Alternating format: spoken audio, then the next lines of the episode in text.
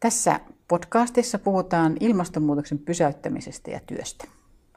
Yleensä näistä asioista puhutaan aika sillä tavalla huonosti yhteensopivana sananparina, mutta tämän asian varmaan voi ajatella toisinkin. Ja tänään meillä täällä on Skifi ja tietokirjailija Risto Isomäki, joka on koko työuransa sekä harjoittanut mielikuvitustaan että hankkinut tietoa asiasta. Ja me ajateltiin, että sulta voisi tulla hyviä luovia ratkaisuja siitä, miten työssä voidaan torjua ilmastonmuutosta. Esimerkiksi se, että kun ilmastonmuutoksen pysäyttämiseksi pitää luopua fossiilisten polttoaineiden käytöstä, niin miten tämä sun mielestä vaikuttaa työn tekemiseen Suomessa? No, fossiilista, fossiilisista polttoaineista luopumisenhan voi hoitaa niin, että juuri mikään ei muutu. Ja että vaikutukset siihen, millä tavalla ihmiset tekevät työtä, on tavattoman pieniä. Mutta meillä on myös tiettyjä aika isoja mahdollisuuksia käyttää tätä ilmastokriisiä hyväksemme sillä tavalla, että me samalla kun me hoidetaan tämä ongelma kuntoon, niin me muutetaan sen kautta yhteiskuntaa toivomaamme suuntaan. Eli me voidaan myös tämän niin kuin suuren teknologisen muutoksen kautta rakentaa parempi ja tasa-arvoisempi yhteiskunta, jos me niin halutaan tehdä. Tässä on hirveän paljon erilaisia valintoja, millä tavalla tämä ongelma voidaan ratkaista. No, minkälaisia valintoja siinä pitäisi tehdä? No, jos me korvataan fossiiliset polttoaineet niin kuin toisilla, toisen tyyppisillä energiamuodoilla, niin no, tietysti voi sanoa sen, että se joka tapauksessa muuttaa tiettyjä asioita parempaan suuntaan. Tai silloin kun me, tarkoittaa sitä, että meidän täytyy korvata tämmöiset niin kuin käytännössä höyryturbiineja käyttävät isot voimalaitokset suurelta osin toisen tyyppisillä energian tai sähkön tuotannon muodoilla, kuten aurinkoenergialla ja, ja tuulivoimalla ja geotermisella energialla. Ja tämä tarkoittaa sitä, että energiantuotantoon syntyy monta kertaa enemmän työpaikkoja kuin mitä siinä tällä hetkellä on. Koska, koska niin kuin erityisesti aurinkoenergia ja tuulivoima työllistää tuotettua energiamäärää nähden niin kuin 5-6 kertaa enemmän ihmisiä kuin isot hiilivoimalat tai isot ydinvoimalat. Tämä tapahtuu joka tapauksessa. Ja, ähm, ja, ja niin tota, uusiutuvalla energialla, erityisesti aurinkosähköllä on sitten myös semmoinen työllisyyttä parantava vaikutus, että se suosii pieniä ja keskisuuria tuotantolaitoksia suurien tuotantolaitosten kustannuksella. Tai mitä isompi tehdas meillä on, mitä pidempi liukuhina on, sitä, sitä pienemmällä määrällä työntekijöitä se pystyy, pystyy tuottamaan saman määrän erilaisia tavaroita ja tuotteita. Ja meillä on tällä hetkellä tavattoman keskittynyt energiantuotantojärjestelmä. Siis, siis ydinvoimalat ja fossiilisia polttoaineita tuottavat voimalaitokset ne toimii parhaiten niin kuin tämmöisessä tuhannen megawatin tai reilun tuhannen megawatin koossa. Eli ne on, ne on taloudellisesti kannattavim, kannattavimpia hyvin isoina yksikköinä vaan. Ja itse asiassa hyvin huonosti kannattavia paljon pienempinä kokonaisuuksina. Ja, ja tämä tarkoittaa sitä, että, että niin kuin sähkön suurimmat ostajat saa sähkönsä ratkaisevasti halvemmalla kuin pienet ostajat, eli yksittäiset kotitaloudet tai, tai pienet ja keskisuuret firmat, ja tämä tukee hyvin suurisuuntaista tuotantoa. Mutta aurinkosähköllä on, aurinkosähkö on luonteeltaan täysin toisenlainen, se on luonteeltaan modulaarista, se toimii ihan yhtä hyvin hyvin pienissä yksiköissä kuin hyvin suurissa yksiköissä. Se tarkoittaa sitä, että se tukee tämmöistä pienimuotoisempaa, paikallisempaa tuotantoa, koska, koska se ison voimalan tuottaman sähkön ja pienen voimalan tuottaman sähkön välinen hintaero on sähkön pitkä, pitkä, äh, pitkän matkan siirtämistä, mm. niin kuin pien, tai sen siirtokustannuksia pienempi. Ja tämä tarkoittaa sitä, että tämän energiamuutoksen kautta syntyy väistämättä paljon parempi työllisyystilanne kuin mitä tällä hetkellä on. Uh, mutta sitten on olemassa paljon semmoisia mahdollisuuksia, jotka ei toteudu automaattisesti, mutta, mutta jotka on mahdollista saada toteutumaan, jos päätetään, että ne halutaan toteuttaa. Esimerkiksi? Yksi, ähm, ähm, meillä on tällä hetkellä maailmassa sellainen tilanne, että, että 80-luvun lopulta lähtien on haluttu yksityistää mahdollisimman suuri, suuri osa kaikista valtioiden omistamista isoista yrityksistä, mukaan lukien teknologiayritykset.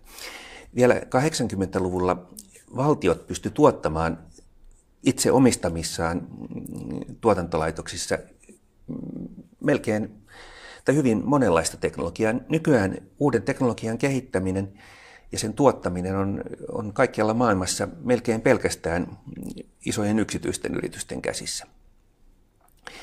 Ähm, ja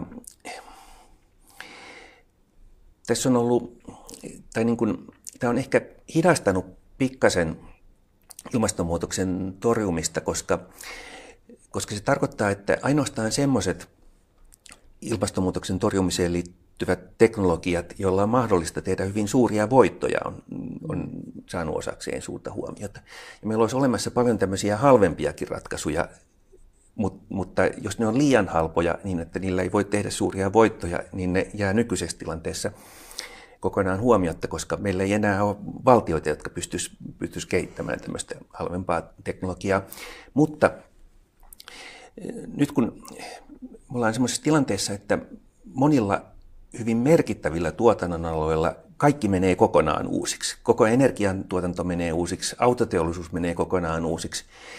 Niin jos ollaan sitä mieltä, että oli virhe että, että valtiot vetäytyy kokonaan pois niin kuin teknologian tuottamisesta ja, ja kehittämisestä, niin tämä virhe olisi nyt mahdollista paikata ja valtiot voisi uudestaan ottaa takaisin itselleen tällaista roolia.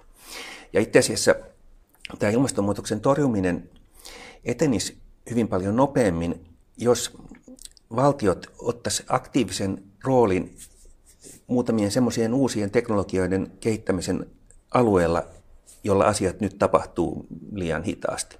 Minkälaisia teknologioita, kuten? No, ähm, yksi, mikä on tällä hetkellä kaikkein kiinnostavimpia teknologioita, on, on se, mitä tapahtuu autoteollisuudessa. Tai, tai meillähän on autoteollisuudessa sellainen tilanne olemassa, että että maailmanmarkkinoita hallitsevat suuret autofirmat yritti hirveän pitkään pitää sähköautot kokonaan pois markkinoilta, koska, koska autotehtailla on sellainen suuri ongelma, että, että sähköautoista, sähköautot on mahdollista rakentaa paljon halvemmalla ja ne kestää hirveän pidem, paljon pidempään kuin tavalliset autot. Ja, äh, ja ihmiset pystyy jatkossa tuottamaan ikään kuin niiden polttoaineen myös itse, esimerkiksi tuottamalla omaa aurinkosähköä ja lataamalla niiden akut sillä.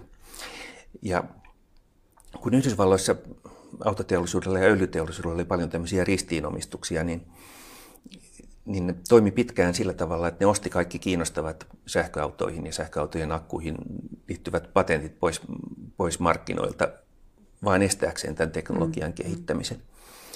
Mutta se tilanne muuttui siinä vaiheessa, kun, kun Kiinan kansantasavallan hallitus ilmoitti siirtyvänsä tietyn ajan kuluessa sähköautoihin, koska sen jälkeen autoteollisuudella ei ollut mitään muuta mahdollisuutta kuin seurata perässä. Ja nyt, nyt kaikki alan toimijat on siirtymässä sähköautoihin tietyn ajan kuluessa.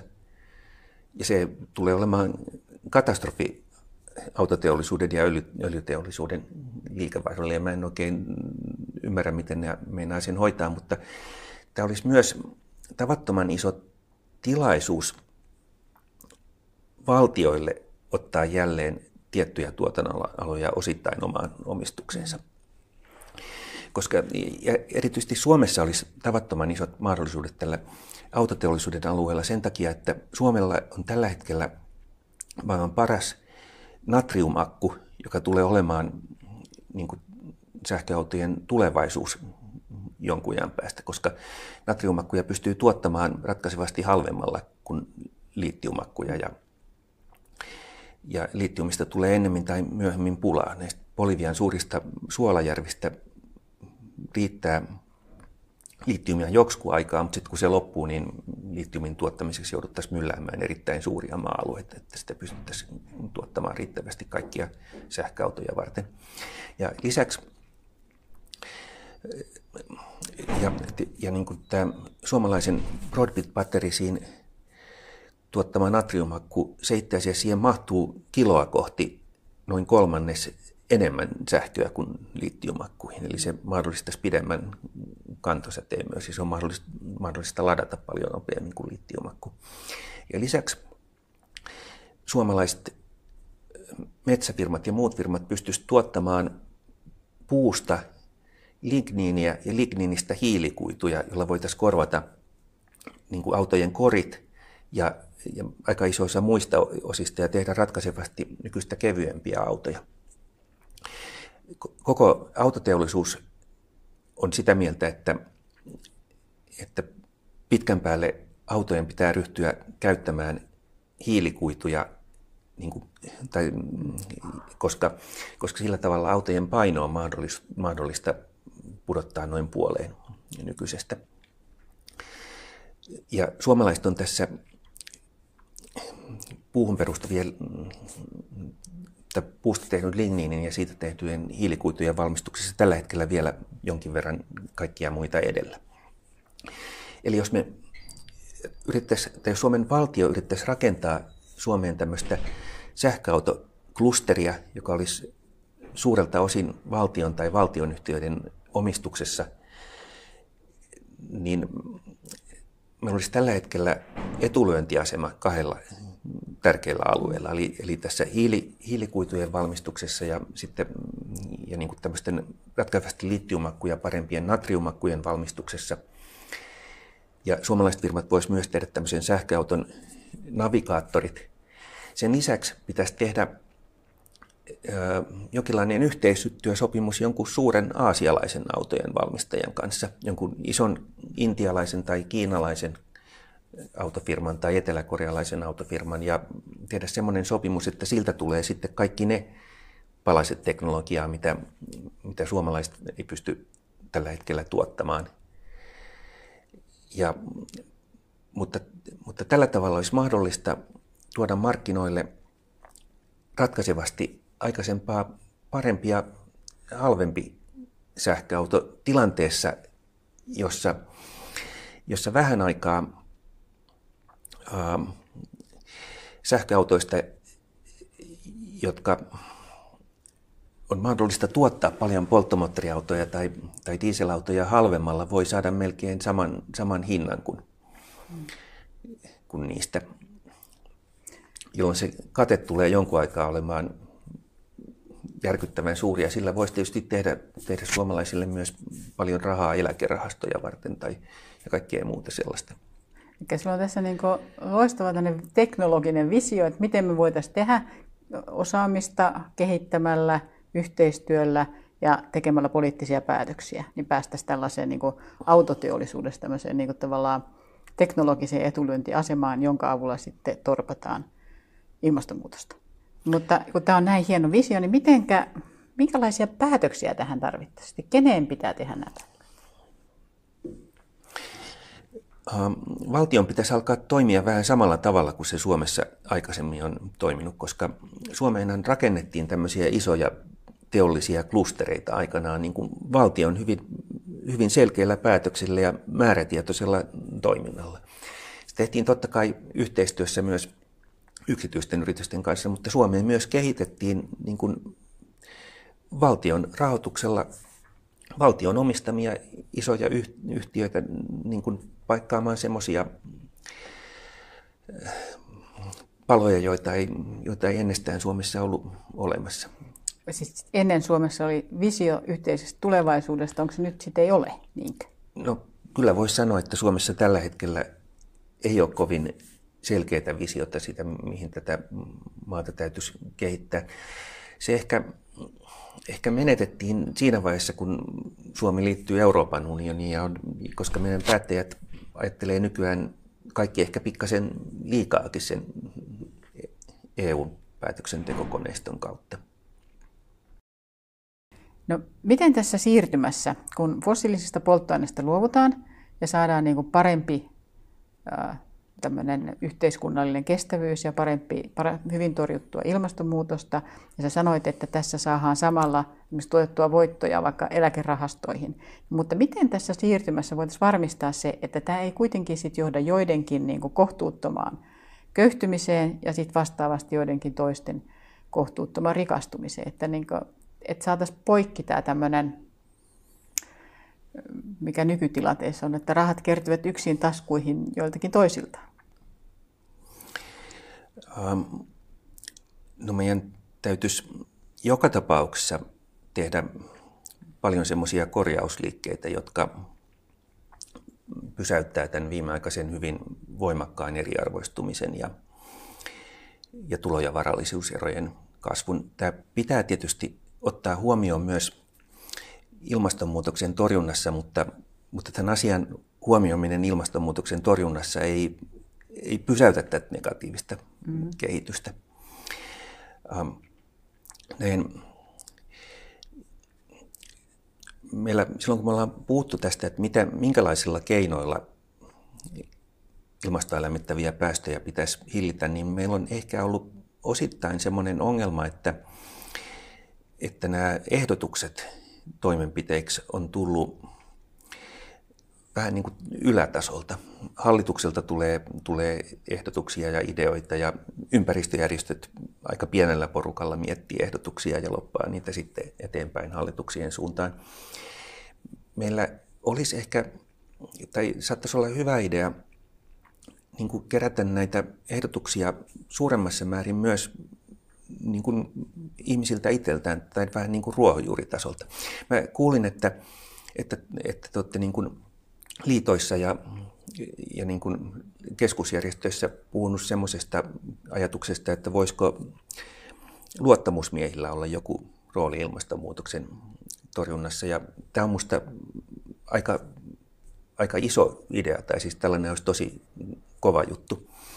Ja se, miten se, tai niin kuin yksi tapa, millä tämä voisi toimia, voisi tietysti olla se, että voisiko luottamusmiehet omissa ammattiosastoissaan aina silloin tällöin järjestää tämmöisiä aivoriihiä, missä mietittäisiin sitä, mitä niin kuin ilmastonmuutoksen torjumiseksi voitaisiin tehdä tai mitä ammattiosasto voisi tehdä tai mitä liitto voisi tehdä, minkälaisia ehdotuksia itse kukin voisi esittää omalla työpaikallaan tai, tai eri työ, työnantajaliitoille kullakin alalla voisiko olla jotain semmoisia, mitä ihmiset voisivat tehdä vanhanaikaisesti talkoilla, esimerkiksi auttaa, auttaa niin kuin työkavereitaan eristämään esimerkiksi oman talonsa yläpohjan selluvillalla, mikä, mikä voi pienentää talon energiankulutusta aika paljon, suurin piirtein yhden päivän työllä muutamalta ihmisiltä, tai voisiko aurinkopaneeleja pistää ihmisten katolle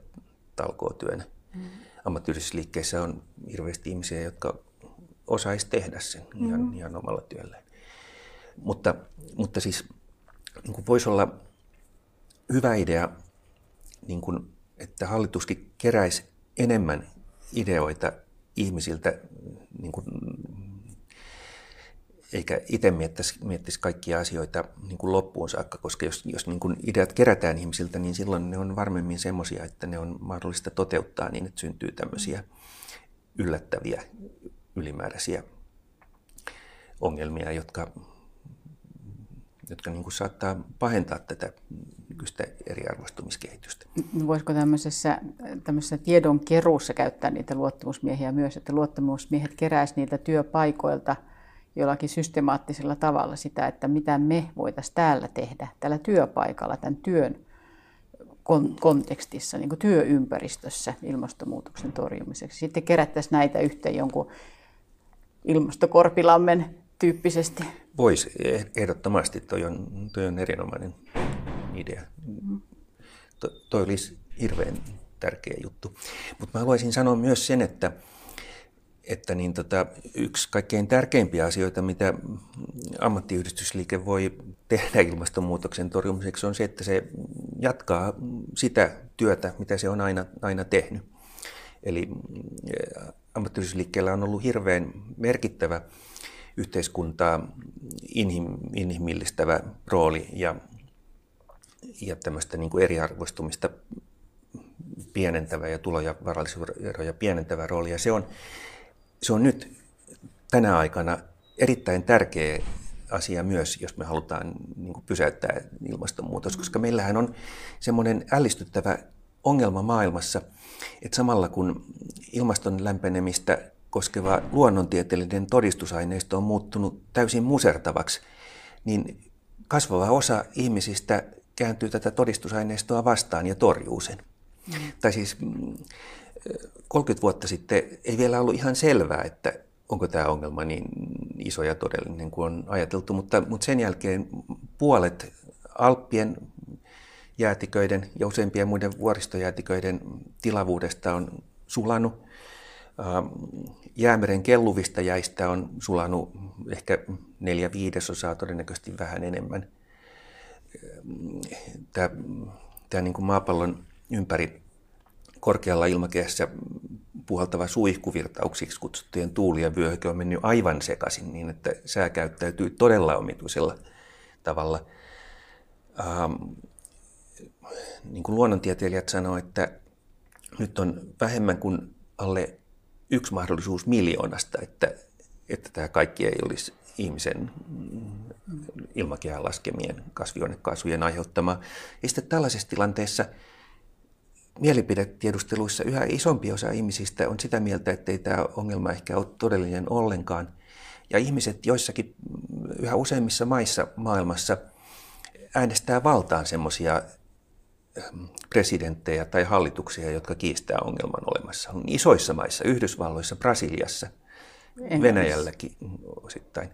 Mut onko tämä nyt sinun mielestä sitä niin kuin taustaa, että, että, että tämä eriarvoisuuskehitys on päässyt niin, kuin niin pitkälle, että ihmiset ei usko sitä tie, tie, tieteellistä tietoa, koska näet, että tämä on sen saman eliitin tuottama. Täsmälleen, täsmälleen näin. Koska, koska äh, tässä on, siinä on ennen kaikkea kyse siitä, että ihmiset, ihmisille on sanottu, että, että nämä, ja nämä ja nämä toimenpiteet tulee johtamaan tällaisiin hyviin tuloksiin, mm. teidän tulot, tulot kasvaa mm. ja niin, niin poispäin. Ja sitten on tapahtunut jotakin ihan muuta. Esimerkiksi Yhdysvalloissa 80 tai 90 prosenttia ihmisistä on sellaisissa tilanteissa, että ne on joko köyhtynyt tai niiden tulot on polkenut paikallaan, jolloin ne on köyhtynyt suhteessa maan varakkaimpiin ihmisiin.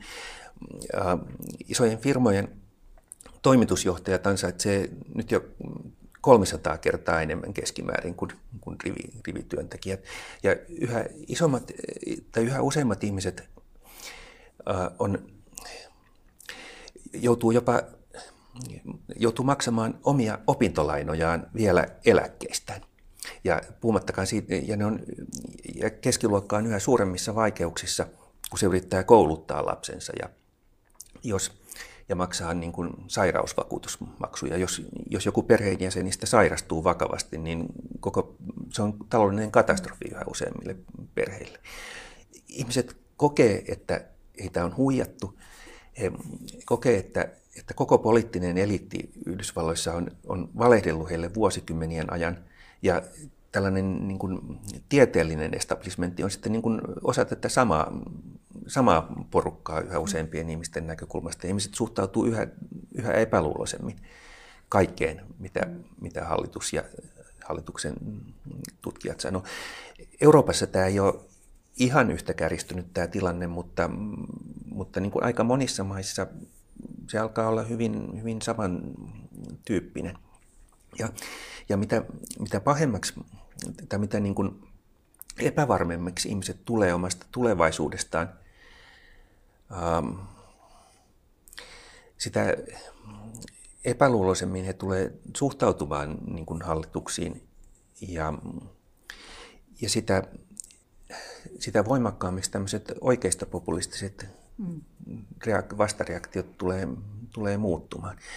Ja, ja näiden oikeistopopulististen liikkeiden isoin ongelma, tai yksi niin isoista niihin liittyvistä ongelmista sekä Euroopassa että Yhdysvalloissa on se, että ne kaikki on jostain syystä omaksunut keskeiseksi osaksi, osaksi omaa identiteettiään ilmastonmuutoksen kieltämisen.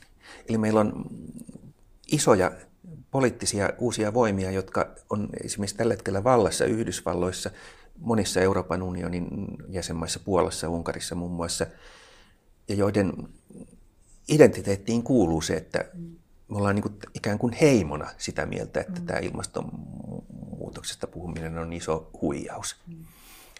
Eli, eli jos ei me saada tätä yhteiskunnallista tilannetta niin kuin tasapainotettua eriarvoisuuden, tuloerojen ja varallisuuserojen kasvua pysäytettyä, niin me ollaan menossa kohti niin sekasortoista tilannetta, että on hirveän vaikea kuvitella, miten me pystyttäisiin niin kuin suurin piirtein jokaisen sektorin teknologia ja rakenteet pistämään uusiksi niin, että me pystytään pysäyttämään tämä ilmaston epävakautuminen. Audike on ollut aina hyvä niin kuin sosiaalisen tasa-arvon edistäjänä kaikissa niin kuin yhteiskunnan oikeudenmukaisuuden tunteen luomisessa. Ja niin varmaan merkittävin yksittäinen Joo. sellainen voima yhteiskunnassa. No mitä sun mielestä pitäisi tehdä, että, että tässä saataisiin niin tämä tulo- ja varallisuuserojen kärjistyminen pysäytettyä? Se, että ihmiset jotenkin ei pelkäisi niin paljon, niin olisi huolissaan omasta toimeentulostaan niin paljon. Mitä pitäisi tehdä? Ja onko vielä jatkokysymyksenä sitten, että voisiko AY-liikkeellä olla tässä joku rooli?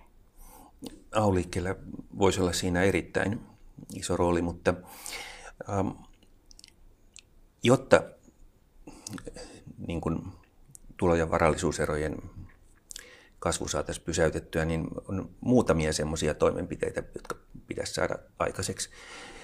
Osa näistä saattaa itse asiassa olla mahdollista saada läpi jopa yllättävän helposti, koska jopa suuri osa niin kuin oikeistolaisista voimista, niin kuin isojen yritysten johtajia ja, ja miljardöörejä myöten alkaa olla aika huolissaan tästä nykyisestä tilanteesta. Siis sekä ilmaston epävakautumisesta että yleisemmästä yhteiskunnallista epävakautumisesta. Ja, ja on ottanut kantaa monien semmoisten toimenpiteiden puolesta, jotka olisi kuulostanut hirveän radikaaleilta vielä vähän aikaa sitten. Ja niin kuin, kiinnostavaa on myös se, että, että tämmöiset niin kuin, aika konservatiivit talouslehdet, kuten The Economist ja Financial Times, ne on alkanut ajaa niin kuin myös aika merkittäviä ähm, tai, tai ne on tehnyt merkittäviä suunnanmuutoksia ja ne on alkanut kannattaa monia tämmöisiä muutoksia, joita ne on alkanut pitää tavallaan niin kuin välttämättömyyksinä, jos halutaan pelastaa nykyisen kaltainen kapitalistinen järjestelmä. Näissä niin kuin toimenpiteissä, mitä niin kuin esimerkiksi Economist ja Financial Timeskin nykyään on alkanut kannattaa, on kyse ikään kuin finanssikapitalismin ylivallan murtamisesta. Ja se, se tarkoittaa muutamia asioita. Yksi niistä on se, että pitäisi tietysti saada veroparatiisit kuriin niin, että veroparatiiseihin ei katoa niin paljon verorahoja. Samaten pitäisi kieltää tietynlaisten trustien käyttö. Tai trustit on eräänlaisia säätiöitä, joiden kautta tällä hetkellä kierretään veroja itse asiassa vielä enemmän kuin veroparatiisien kautta.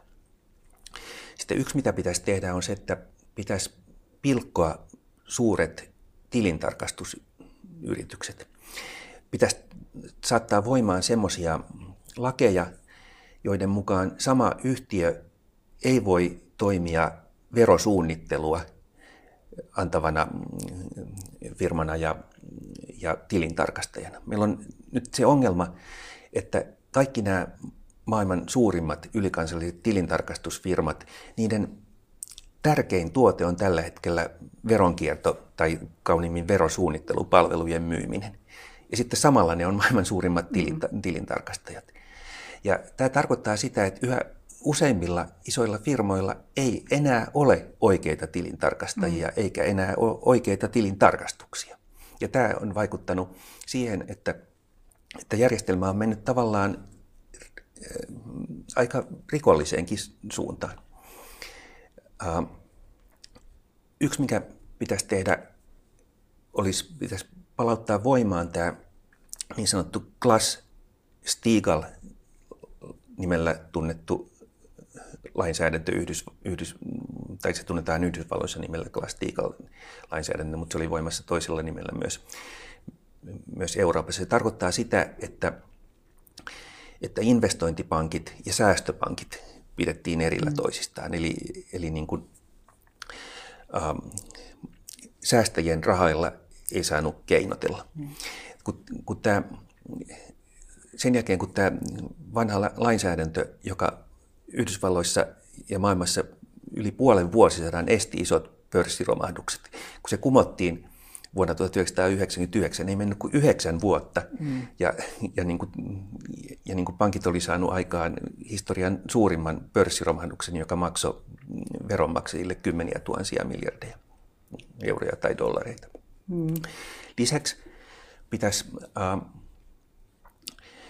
pitäisi paikata niin sanottujen Baselin sopimuksien porsaareet. Baselin sopimukset on sopimuksia, jotka, joissa, joissa niin kuin valtiot sitou, niin kuin yhdessä on sopinut siitä, että, että pankit ei saa lainata enempää kuin 12,5 kertaa oman pääomansa verran rahaa ulos. Pankit, pankkien toiminta on sitä kannattavampaa ja ne pystyy tekemään sitä suurempia voittoja, mitä useampia kertoja ne voi lainata mm. Omaa pääomaansa vastaavan määrän rahaa ulos. Mutta mitä useampia kertoja omaa pääomansa vastaavan määrän rahaa ne lainaa ulos, sitä isompia riskejä ne ottaa. Ja, ja nämä riskit usein realisoituu silloin, kun tulee vakava lama – ja silloin nämä riskit kaatuu veronmaksajien hallitusten maksettaviksi, koska, koska hallitusten täytyy tulla pelastamaan pankkeja, jottei koko talousjärjestelmä romahtaisi. Ja meillä siis on kaksi kansainvälistä sopimusta, jotka kieltää pankkeja lainaamasta enempää kuin 12,5 kertaa oman pääomansa verran rahaa ulos. Mutta näitä, näitä, niin kuin, näitä sopimuksia, Baselin sopimuksia on kierretty erinäköisin vippaskonstein ja erinäköisten porsaareikien kautta, niin että pankit käytännössä on lainannut jopa satoja kertoja omaa pääomaansa enemmän rahaa ulos. Ja tämän takia nämä, pör, nämä niin kuin romahdukset ja niihin liittyvä pankkituki on, on tullut niin hirveän kalliiksi. Viimeksi silloin vuonna 2008. Mm. Mm. Ja täytyy, on ehkä kaksi asiaa vielä, tai oikeastaan kolme asiaa, jotka vielä on tärkeitä. Lisäksi pitäisi tehdä, tehdä säätää lakeja, jotka tekee niin sanotusta Kolberin tempusta. Mikä on Kolberin temppu? Kolberin temppu on, on tämmöinen niin kuin isojen pääomasijoittajien rakastama temppu, jolla ideana on se, että ostetaan niin kuin hyvin menestyvä firma, jolla on paljon omaisuutta ja joka, joka siis, jolla on siis oikeita toimintaa, jolla menee hyvin, jolla on omaisuutta. Ja sitten otetaan sen nimissä hirveästi lainaa. Myydään sen omaisuus siirretään se, se toisille firmoille ja jätetään jäljelle tällainen, tällainen niin kuin kuori tai luuranko, jolla on pelkästään ne isot velat, jotka on jotka perustuu lainoihin, jotka on otettu sille firmalle silloin, kun sillä, silloin, oli, kun sillä oli omaisuutta, sitä omaisuutta vastaan. Ja äh, tämä on tavattoman tuhoisa keino, koska, koska niin kuin esimerkiksi iso osa siitä pankkituesta, mitä eurooppalaiset veronmaksajat on joutunut maksamaan Kreikalle, käytännössä näitä Kreikan tukipaketteja olisi pitänyt nimittää Saksan pankkituki nimellä ja Hollannin pankkituki nimellä, koska ne käytännössä ne kaikki rahat meni hollantilaisille ja saksalaisille pankeille. Ja, ja niin kuin, kyse oli saksalaisten ja hollantilaisten pankkien pelastamisesta eikä Kreikan pelastamisesta, mutta iso osa kaikesta siitä, siitä niin kuin, tai niistä luottotappioista, joita pankeille oli kertynyt Kreikassa, oli, oli niin kuin tällaisia Kolperin temppuja tai huijauksia tehneiden pääomasijoittajien mm. aiheuttamaa. Ne oli, ne oli niin kuin tuhonnut isoja, hyvin, hyvin menestyviä, arvokkaita kreikkalaisia firmoja ottamalla niille valtavat lainat ja siitämällä niiden omaisuuden Jonnekin pois omille, omille firmoille. Kun tämmöiset temput on niin sallittu, niin ei se ole mikään ihme, että kansalaiset alkaa tuntea valtavaa epäluuloa elittiä kohtaan. No se on, on niin kuin tietyllä tavalla kyllä täysin väistämätöntä. Lisäksi meidän pitäisi palauttaa vielä valtioille oikeus tuottaa itse rahaa, koska tai tai ennen kuin Suomi liittyi euroalueeseen, tai ennen kuin tämä euro, euroalue perustettiin, niin silloin kun silloin val, valtioilla oli mahdollisuus lainata omilta keskuspankiltaan. Ja silloin kun valtio lainaa omalta keskuspankiltaan, eli käytännössä itseltään, niin silloin valtion velka ei välttämättä tarkoita yhtään mitään, kunhan noudatetaan tiettyä kohtuullisuutta, eikä, eikä, eikä niin kuin lainata liikaa, niin että raha menettää arvonsa. Itse asiassa silloinkaan ei niin kuin tapahdu välttämättä mitään kauhean pahoja asioita. Jos, jos raha menettää arvonsa ja tulee tämmöinen superinflaatio, niin ne ihmiset, joilla on säästöjä, menettää säästönsä, ja ne, joilla on velkaa, menettää velkansa. Eli, eli niin kuin kokonaisuudessa, kokonaisuudessa mm, niin kuin ei oikeastaan tapahdu mitään, ja tilanne palautuu ennalleen hyvin nopeasti. Mutta, mutta ihanne tietysti on, että tällaista superinflaatiota ei tapahdu, mutta semmoista ei tapahdu, jos valtio lainaa itseltään niin kuin tiettyä kohtuutta noudattaen. Koska silloin, mutta oleellista on se, että silloin kun valtio pystyy lainaamaan omalta keskuspankiltaan rahaa, niin se valtion velka ei tarkoita välttämättä yhtään mitään, niin sitä ei tarvitse pelätä liikaa. Silloin raha on vähän niin kuin talouselämän verenkierto, joka pitää taloutta pystyssä pyörimässä, mikä on se tarkoitus, mitä varten raha on olemassa. Ja tämmöisessä tilanteessa valtion on helpompi rahoittaa kaikki ne asiat, jotka valtion täytyy aina rahoittaa. Valtion tehtäviin kuuluu se, että se käyttää rahaa terveydenhuollon järjestämiseen, koulutuksen järjestämiseen, vanhustenhoidon järjestämiseen niin kuin, niin kuin hyväksyttävällä ja mielellään todella hyvällä tavalla – valtion täytyy tehdä tämä kaikki ja valtiolla täytyy olla mahdollisuus käyttää rahaa tätä varten. Ja niin kauan kuin valtio voi lainata omalta keskuspankiltaan, niin ei ole ongelma, vaikka se osittain tehdään lainarahallaan.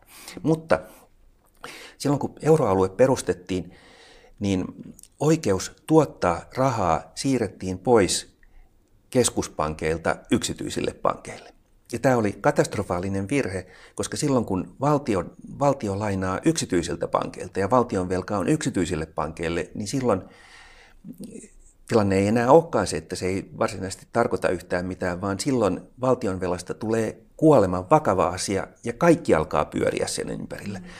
Kaikki politiikka alkaa pyöriä niin kuin velkojen takaisinmaksun ja ja tämmöisen vyönkiristyspolitiikan mm. ympärillä, ja valtiolla ei äkkiä olekaan rahaa yhtään mihinkään. Mm. Tästä, tästä johtuu tämmöinen täysin absurdi tilanne, että jopa euroalueen kaikkein menestyneimmät maat, kuten Saksa ja Suomi, on semmoisessa tilanteessa, että valtiolla ei ole rahaa enää yhtään mihinkään. Joudutaan karsimaan opetuksesta ja mm. terveydenhuollosta ja kaikesta mahdollisesta, puhumattakaan niistä maista, jotka ei kuulu euroalueen menestyneisiin maihin, kuten kuten Kreikasta ja Espanjasta ja tällaisista, joissa tämän seura- joissa, tai esimerkiksi Espanjassa on tämän seurauksena ollut, ollut niin tota, vuodesta 2008 lähtien noin 50 prosentin suuruinen nuorisotyöttömyys, jolle valtio ei pysty tekemään yhtään mitään, kun se ei pysty käyttämään rahaa, koska se ei pysty lainaamaan enää itseltään. Tämä on, sano, sano vielä yksi kysymys. On, on vielä yksi asia, mikä, mikä pitäisi tehdä, jos me halutaan niin kuin tasapainottaa yhteiskunnallinen tilanne ja, ja pysäyttää tulo- ja varallisuuserojen kasvu. Ja se on tietysti se, että näitä mun mainitsemia toimenpiteitä pitäisi täydentää vielä jonkinlaisella kansalaispalkkajärjestelmällä. Mä tiedän, että ei ole suosittu ajatus ammattiyhdistysliikkeen piirissä, mutta mä ihmettelen, minkä takia ammattiyhdistysliike vastustaa niin kuin tämmöistä kansalaistulojärjestelmää. Ja mä sanoisin, että, että niin kuin sen vastustaminen on erittäin paha taktinen ja strateginen virhearvio ammattiyhdysliikkeeltä. Koska mä ymmärrän erittäin hyvin, minkä takia työnantajapuoli vastustaa kansalaispalkkaa, mutta, mutta AY-liikkeenä pitäisi olla tästä täysin toisessa asemassa, koska, koska ähm, työnantajapuolen näkökulmasta on edullista pyrkiä sellaiseen tilanteeseen, missä työvoimasta on liikatarjontaa. Koska jos, jos on, on, on niin kuin suuri työ, työttömyys ja työvoimaa on tarjolla niin kuin enemmän, kysyntää enemmän, niin semmoisessa tilanteessa työnantajien on helppo laskea palkkoja ja, ja ammattiyhdistysliikkeen on hirveän vaikea niin kuin ylläpitää niin kuin hyväksyttävää palkkatasoa. Ja, ja ammattiyhdistysliikkeen sitten taas kannattaisi pyrkiä semmoiseen tilanteeseen, että työllisyystilanne on mahdollisimman hyvä ja että työvoimasta on ennemminkin pulaa kuin liikatarjontaa, koska semmoisessa tilanteessa palkkoja on helpompi nostaa ylös. Ja kansalaistulo totta kai johtaisi niin kuin semmoiseen tilanteeseen, mitä, mitä ammattiyhdistysliikkeen pitäisi toivoa, ja semmoiseen tilanteeseen, mikä on myrkkyä työnantajille. Eli se, se olisi tilanteen, missä työvoimasta olisi ennemminkin pulaa kuin liikatarjontaa, ja missä ihmisten ei olisi pakko ottaa vastaan mm. työtä huonoilla ehdoilla tai, tai, niin kuin, tai tavattoman pienellä palkalla. Ja lisäksi totta kai ammattiyhdistysliikkeellähän on aina ollut yksi hyvin keskeinen ase palkkaneuvotteluissa se, että mennään lakkoon, jos, jos mikään muu ei auta. Ja kansalaispalkkahan tekisi lakkoon menemisen tavattoman paljon helpommaksi kuin mitä se nyt on. Nythän lakkoon vaatii aina hirveän suuria uhrauksia, koska ihmiset joutuu, joutuu niin kuin elättämään itsensä lakon aikana kuitenkin pitkälti sillä, mitä ne itse on pystynyt palkastaan vuosien varrella säästämään. Jos olisi kansalaispalkka, niin ihmiset voisivat elää sillä kansalaispalkalla sen ajan, kun ne on lakossa. Kansalaispalkkakeskustelu voidaan kyllä, sitä voitaisiin jatkaa ehkä vähän myöhemmin, mutta, mutta tuota, mua niin kiinnostaisi se, että, että, että miten, miten tässä siirtymässä, kun me siirrytään sitten tällaiseen yhteiskuntaan, joka ei käytä enää fossiilisia polttoaineita, ja nämä finanssiratkaisut on tehty, finanssipoliittiset ratkaisut on tehty, ja valtio on löytänyt jonkunlaisen suunnan itselle, että tämmöinen yhteiskunta me halutaan, niin miten tässä, muu, tässä siirtymävaiheessa me varmistetaan se, että tämä hallinto ja erilaiset yhteiskunnalliset instituutiot niin kuin säilyy semmoisena avoimina ja jollakin tavalla kaikkia taas sama niin kuin oikeudenmukaisesti kohtelevina. Että että tavallaan, että, että saataisiin luotua jonkunlaista toivoa ja luottamusta tähän yhteiskuntaan, koska mun näkemys on se, että nämä instituutiot on sitä varten, että ihmiset uskoo, että jos mulle käy huonosti, niin mut otetaan kiinni. Ja jos meillä ei ole tämmöisiä instituutioita, niin kuka meistä sitten huolehtii? Sehän on se kehitys, mihin tämä, että kun valtiolla ei ole enää loputtomasti rahaa, vaan pitää säästää kaikesta, niin sehän johtaa siihen, että ihmiset jää, tai tuntee ainakin jäävänsä heitteille jos jotain tapahtuu? No siis se painajaismainen skenaariohan on, on sellainen maailma, jossa me ei onnistuta pysäyttämään tätä tulo- ja varallisuuden ja eriarvostumisen kasvua.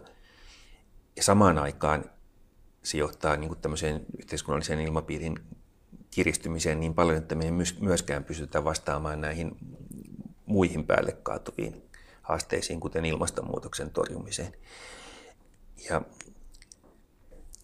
ja niin kuin nämä kaksi ongelmaa yhdessähän ne, nehän voi ajaa maailman kyllä erittäin sekasortoiseen tilaan. Tai ne, mä en nyt halua ruveta käymään niin kuin näitä pahimpia mahdollisia mm. skenaarioita läpi, mutta... Mutta miten, minkälaisia niin kuin mahdollisuuksia meillä olisi vahvistaa sitä niin kuin positiivista kehitystä, jos ei käydä pahoja skenaarioita läpi? No, no sanotaan niin, että äh, että aika monet noista, no jotkut noista toimenpiteistä, mitä tuossa mm. luettelin, niin nehän vaan korjaisi semmoisia virheitä, mitä on tehty mm. jokin aika sitten. Tai niin tavallaan, mutta, mutta toisaalta sitten niin kuin jo tapahtuneet teknologian muutokset ja näköpiirissä olevat teknologian muutokset niin kuin vaikuttaa sitten tavallaan niin kuin ihmisiä vahvistavalla tai voimistavalla tavalla, koska, koska sen takia, että me, meillä on yhä parempaa teknologiaa, pystytään tuottamaan kaikki, mitä ihmiset tarvitsevat mitä ihmiset todella tarvitsee, niin yhä pienemmin ponnistuksin. Ähm, tai, tai sanotaan niin, että no, monet ihmiset kokee esimerkiksi tarvitsevansa oman auton. Ja, ja tämä menee nyt taas tähän autoteollisuuteen, mutta, mutta autoteollisuus on halunnut tuottaa semmoisia bensa-autoja, jotka kestää 100 000 kilometriä tai maksaa 200 000 kilometriä, ja jotka täytyy sen jälkeen korvata toisella autolla, ja jolla ajaminen on aika kallista, joita täytyy huoltaa ja korjata. Ja teollisuusmaissa niin kuin kotitalouksilta menee 20 tai 25 prosenttia tuloista tyypillisesti tähän.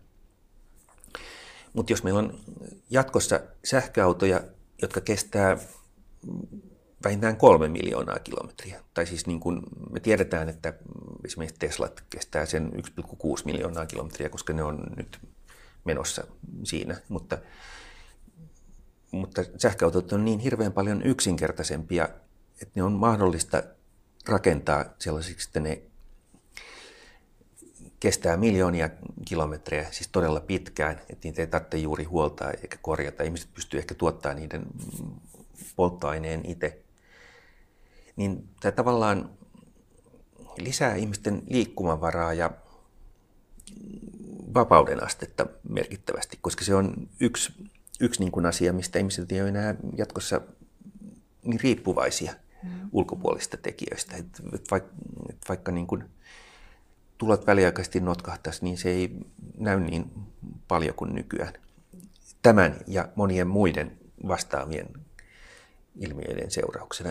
Toinen niin tämmöinen asia, joka, joka tulee lisäämään ihmisten liikkumavaraa ja vapauden astetta merkittävästi on se, että ihmiset pystyy jatkossa tuottamaan ison osan omasta sähköstään itse, jos haluaa. Tai, tai aurinkopaneelien hinta rupeaa nyt jo olemaan 25 tai 30 sentissä per, per watti. Eli ne on, niin kuin, tai niillä on itse asiassa nyt jo tavattoman halpaa tuottaa sähköä itselleen.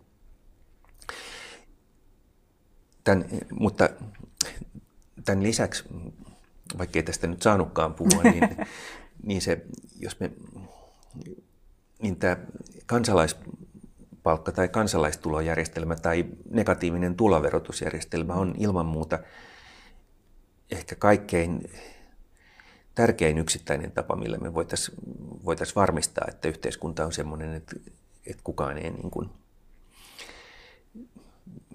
missään olosuhteissa putoa pois kyydistä, koska, siinä, koska meillä on tällä hetkellä tämä on siis ollut valtavan suuri edistysaskel tämmöinen niin kuin vanhanaikainen sosiaaliturva. Mm. Mutta siinä on mutta siinä on tällä hetkellä suuria ongelmia, koska se on alkanut toimia yhä mielivaltaisemmalla tavalla. Se kohtelee ää, niin kuin köyhiä ihmisiä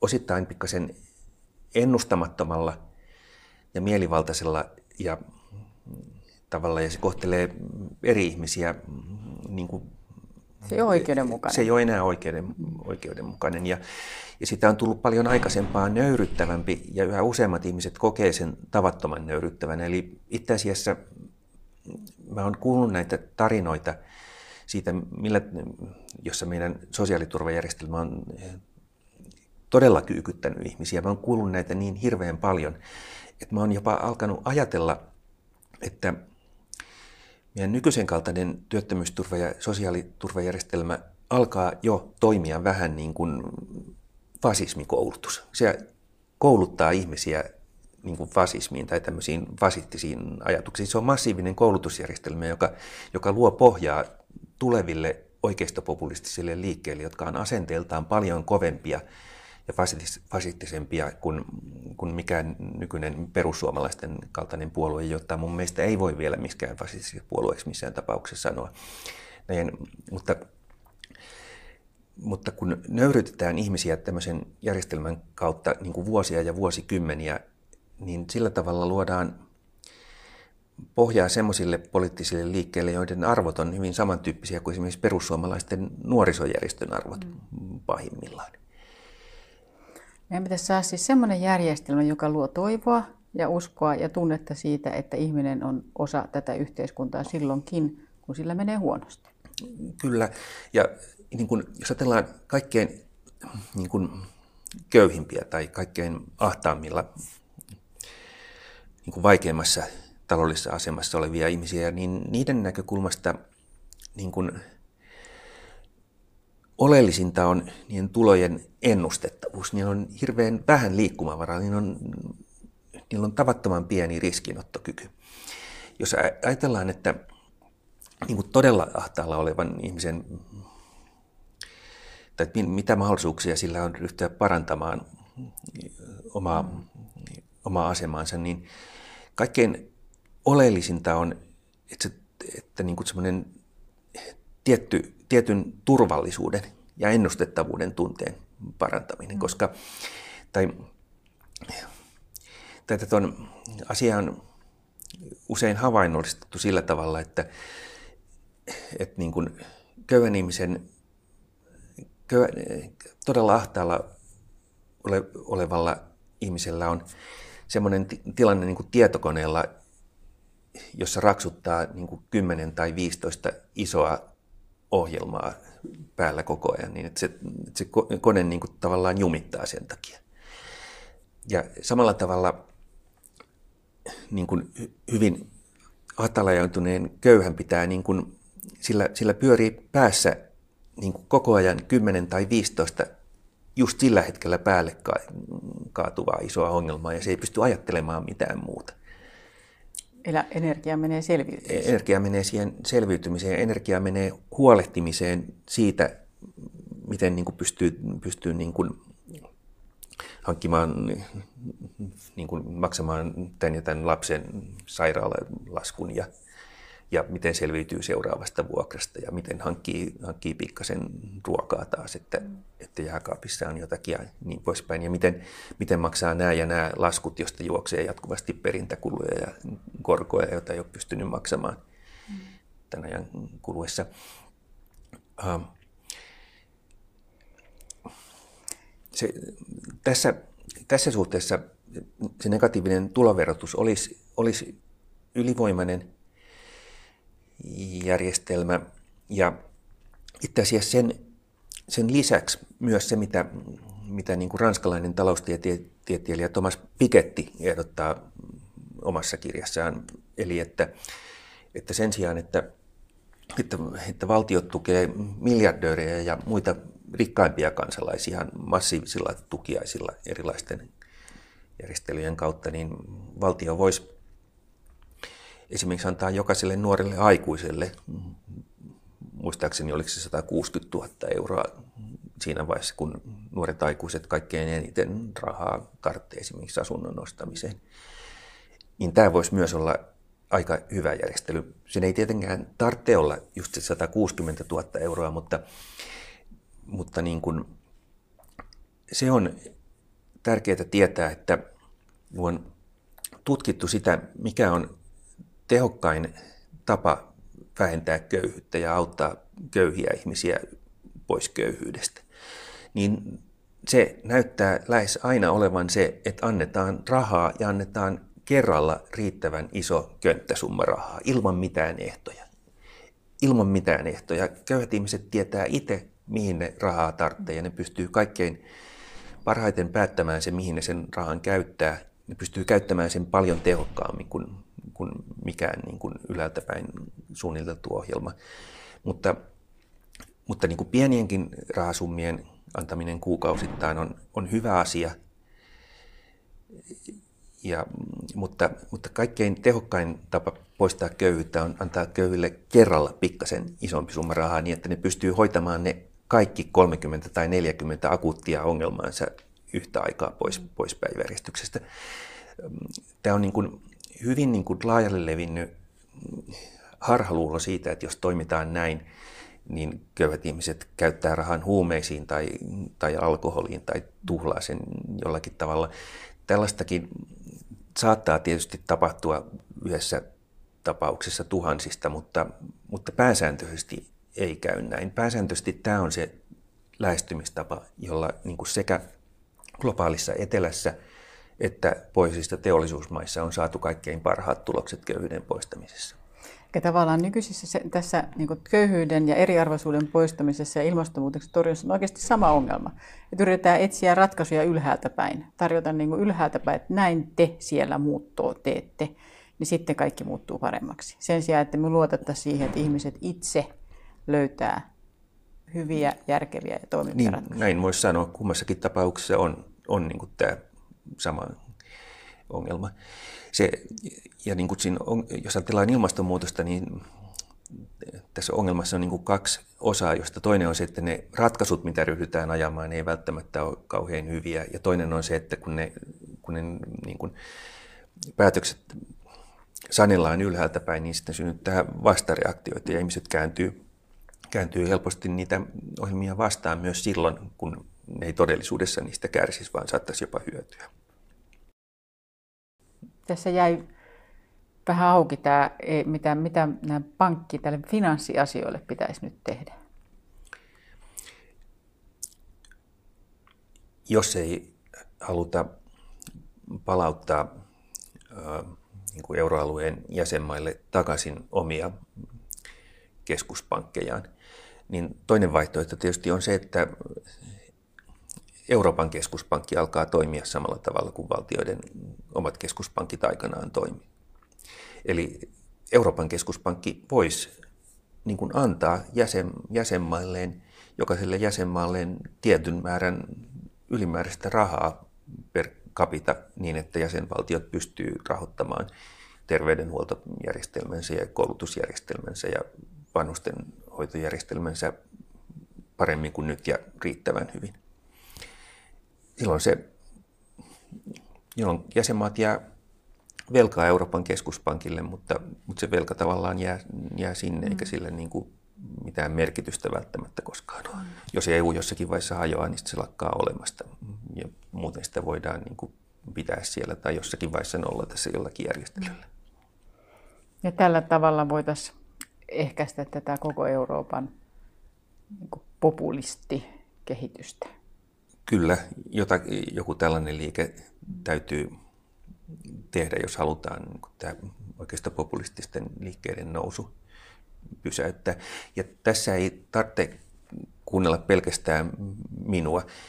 Muun muassa maailman tunnetuin elossa oleva taloustieteen nobelisti Josef Stiglitz on sanonut nämä samat asiat erittäin selkeästi ja moneen kertaan. Ja itse asiassa noin 30 Nobelin taloustieteen palkinnon saanutta taloustieteilijää on kaikki selittänyt tai sanonut selkeästi sen, että, että isoin virhe, mikä euroaluetta perusteettaessa tehtiin, oli se, että, että valtiot siirsi oikeuden tuottaa rahaa omilta keskuspankeiltaan yksityisille pankeille. Ja että, että, että tämän suhteen tarvitaan joku korjausliike. Okei. Otetaan tässä vielä loppuun tämmöinen pieni, kevyt, hankala kysymys.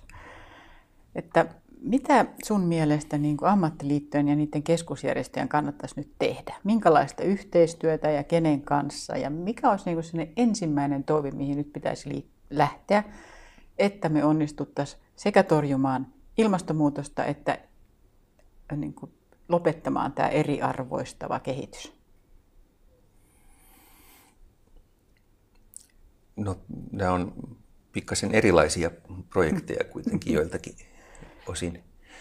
Mutta jos ajatellaan tuota ilmastonmuutoksen torjuntaa, niin on totta kai tärkeää pyrkiä vähentämään Suomen omia päästöjä ja laskemaan Suomen omat päästöt niin kuin, tai nettopäästöt nollaan mahdollisimman pian. Mutta mä sanoisin, että vielä oleellisempaa olisi, olisi niin kuin saada Suomen valtio ja valtionyhtiöt investoimaan paljon nykyistä enemmän tutkimus- ja kehittelyvaroja semmoisten teknologioiden loppuun saakka viemiseen, joilla, joiden kehittämisen kautta Suomi pystyisi niin kuin auttamaan koko muuta maailmaa pienentämään omia päästöjään. Tai Tämä tarkoitan tällä sitä, että suomalaisilla yliopistoilla ja erikokoisilla yhtiöillä ja kansalaisjärjestöillä on niin kuin muutamia kymmeniä semmoisia projekteja, joilla saattaisi olla erittäin laajaa maailmanlaajuista merkitystä tämän ongelman ratkaisemisessa. Tai kun sanotaan, että meillä on jo kaikki semmoinen teknologia, mikä tarvitaan ilmastonmuutoksen torjumiseen, niin se ei itse asiassa ole ihan totta. Meillä on osa tarvittavasta teknologiasta olemassa, mutta meillä on aika paljon semmoisia alueita vielä, jossa, jossa niin puuttuu keskeisiä palasia tarvittavista ratkaisuista, joissa meidän tällä hetkellä parhaat olemassa olevat tekniikat ei ole vielä riittävän hyviä. Ja suomalaiset firmat ja yliopistot on kehittänyt näihin ilmastonmuutoksen jäljellä oleviin haasteisiin ja pullonkauloihin aika hyviä ratkaisuja.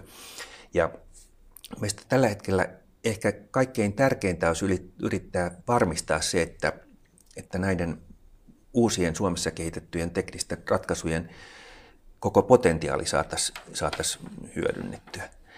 Koska tämä on ehkä se isoin asia, mikä me kuitenkin voidaan maailman puolesta tehdä. Ja tämä on se, mihin meidän ehkä ensisijaisesti kannattaisi keskittyä, koska Suomi kuitenkin on eräänlainen pieni teknologinen supervalta. Ja tämä tarkoittaa sitä, että, että pitäisi patistaa valtiota ja valtionyhtiöitä niin kuin perustamaan tietyille strategisille alueille tämmöisiä niin kuin vanhanaikaisia yritysklustereita, jotka jotka kehittäisivät nämä tietyt teknologiat loppuun asti ja, ja ryhtyisi sitten tuottamaan niitä maailman mittakaavassa sitten ta, niin kuin joustaviin järjestelyyn yhteistyössä muiden maiden hallitusten ja yhtiöiden kanssa. Ähm, yksi tällainen niin klusteri, mikä pitäisi kehittää, on, on tällainen uuden tyyppisten sähköauto, uuden tyyppisiä sähköautoja kehittävä klusteri, mm. mutta muita tämmöisiä vastaavia alueita on paljon muitakin. Suomalaiset on koko muuta maailmaa edellä esimerkiksi, esimerkiksi puusta tehtyjen uuden tyyppisten vaatekuitujen kehittämisessä. Aalto-yliopistossa on kehitetty yksi maailman ensimmäisistä perovskiittiin perustuvista aurinkopaneeleista – joka näyttää olevan yhtä, yhtä stabiili kuin, kuin tämmöiset vanhanaikaiset piipohjaiset aurinkopaneelit. Tämä on avainteknologia, koska perovskiitistä on mahdollista tehdä aurinkopaneeleja myös tyhjiön ulkopuolella. Eli niitä pystyy tekemään hirveän paljon halvemmalla kuin tämmöisiä piipohjaisia aurinkopaneeleja pitkän päälle. Se, tämän alan suuri tulevaisuuden visio on se, että, että vanhoja käytöstä poistuneita kirjapainoja voitaisiin voitais niin kuin, niin kuin, äh, muuttaa niin, että ne ei painakaan kirjan sivuja tai aikakauslehtien tai sanomalehtien sivuja, vaan peroskiitistä tehtyjä aurinkopaneeleja. Tällä tavalla aurinkopaneelien hinta saataisiin todennäköisesti pudotettua niin alas, että pystyttäisiin tuottamaan niin halpaa aurinkosähköä, että päästäisiin käsiksi semmoisiin hiilipäästöihin, joiden eliminoiminen tällä hetkellä näyttää kaikkein vaikeimmalta, kuten, kuten lentoliikenteen päästöt ja raskaan liikenteen päästöt ja laivaliikenteen päästöt. Jos aurinkosähkö halpenee vielä muutamia kertoja, niin, niin lento, lentokoneiden ja laivojen ja raskaan liikenteen polttoaine voidaan tuottaa aurinkosähkön avulla tällaisella niin sanotulla Power to X-menetelmällä. Tuotetaan vetyä ja pistetään sitä reagoimaan hiilidioksidin kanssa. Ja, ja vastaavasti, jos aurinkosähkön hinta saadaan painettua näin, näin alas, niin silloin pystytään eliminoimaan myös terästeollisuuden päästö tämän, tämän niin kuin SSAB-firman Ruotsissa ja Suomessa kehittämän vetypelkistyksen eli hybrid-menetelmän avulla. Tällä hetkellä nämä kumpikaan ei ole taloudellisesti mahdollisia, koska ne on liian kalliita vielä. Mutta, mutta pikkasen nykyistä halvemmalla aurinkosähköllä myös nämä kaikkein vaikeimmin ratkaistavissa olevat osa-alueet pystyttäisiin pystyttäisi hoitamaan. Mutta mä yritän tällä nyt sanoa, sanoa sitä, että ehkä ehkä se projekti, mihin mä toivoisin ammattiyhdistysliikkeenkin erityisesti tämän ilmastonmuutoksen alalla keskittyvän, olisi tämmöisten ratkaisujen edistäminen eri puolueiden ja, ja hallituksen suuntaan. Ja myös niin kuin kyllä sitten, sitten muidenkin kuin valtionyhtiöiden suuntaan, koska, koska kyllä tästä näiden klusterien täytyisi olla niin kuin, uh, niin kuin yhteistyöprojekteja valtionyhtiöiden ja valtion ja yksityisten yritysten kanssa. Tämä olisi ehkä se, millä, missä me kaikkein eniten voitaisiin saada aikaan. Ja tämä kaikki on tietysti mahdollista tehdä sillä tavalla, että Suomi itse hyötyy taloudellisesti näistä erittäin paljon. Ja, ja niin, että Suomeen syntyy niin kuin paljon lisää suhteellisen hyvin palkattuja työpaikkoja näitä uusia teknologioita valmistaviin firmoihin. Okei. Kiitos. Tässä tuli tosi paljon erilaista asiaa siitä, mitä AY-liike voisi tehdä ilmastonmuutoksen torjumiseksi. Ja tästä jatketaan.